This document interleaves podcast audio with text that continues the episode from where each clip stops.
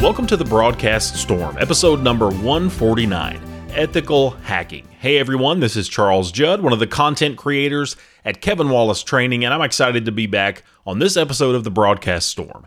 I recently completed an ethical hacking for beginners course, and I am in the beginning stages of creating content for CEH version 11 training as well. In this episode, I want to discuss a little bit about ethical hacking, exactly what that is and why it's important.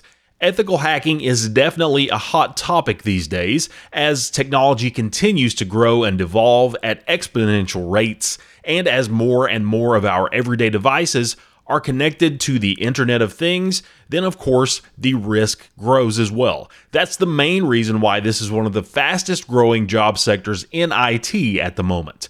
When you think about the term hacking, the first thing that probably pops into your mind is illegal activity and information breaches, things that we hear about commonly these days. The flip side of this coin is ethical hacking. Ethical hacking uses many of the same tools and techniques that the bad guys use. However, these efforts are focused on defensive purposes, what we call white hat hacking. Many companies will employ ethical hackers in order to audit their systems and networks for vulnerabilities. Although this is a common function for most any network security team, ethical hacking involves going deeper than a typical security audit. Companies need individuals with the ability to keep up with trending vulnerabilities and exploits, and also to recognize potential problems that may arise in the future.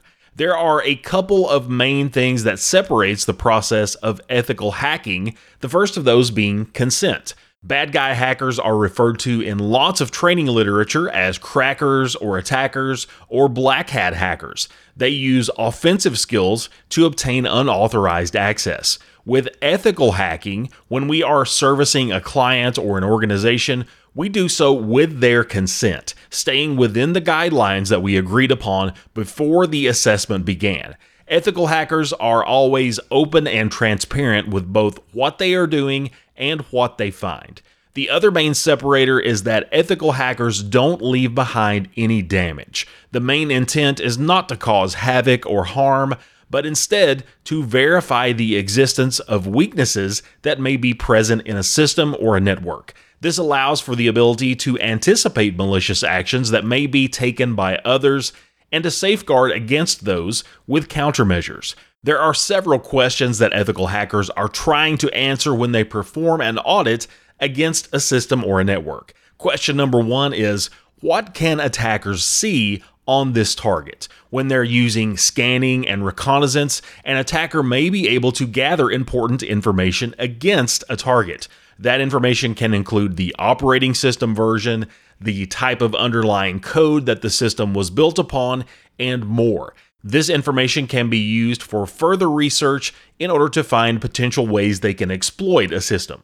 Question number two is what can a potential attacker do with that information? In other words, does this information allow for a way that someone can gain unauthorized access and to even maintain unauthorized access to a target system or network? And question number three Is there any sort of mechanism currently in place that would help us to notice or log the actions of intruders? If so, are these mechanisms effective? It's very common to see attackers hang out in breached systems for weeks or for even months and then to be able to cover their tracks so that no one ever notices their presence. All of these are the main goal for any ethical hacking assessment.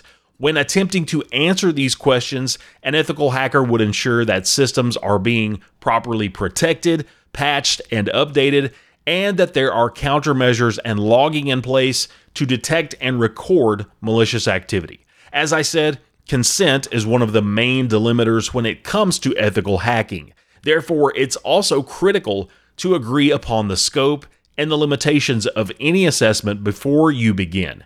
This typically will involve gaining consent through a signed contract that the client has agreed upon, and it may include non disclosure agreements, which outline exactly what you are and are not allowed to test against. As an example, if it's not agreed upon for you to perform a denial of service attack attempt, you want to make absolutely sure that the scope of your testing and tools does not cross that line.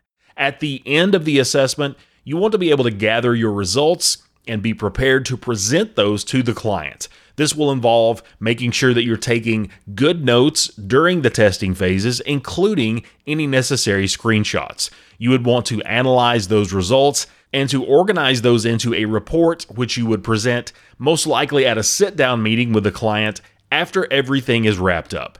Now, this is a broad overview of ethical hacking methodology, but hopefully it sheds some light on the differences and the legal considerations for performing this type of testing. Ethical hacking is becoming a very valuable skill in our ever connected world, and it requires lots of both technical and non technical skills to find and communicate the risks to an organization. If this is something you're interested in learning more about, stay tuned with us later this year as we talk about some new training that we have on the horizon. I want to sincerely thank you for listening and wish you the very best in whatever you're currently pursuing as your next career step.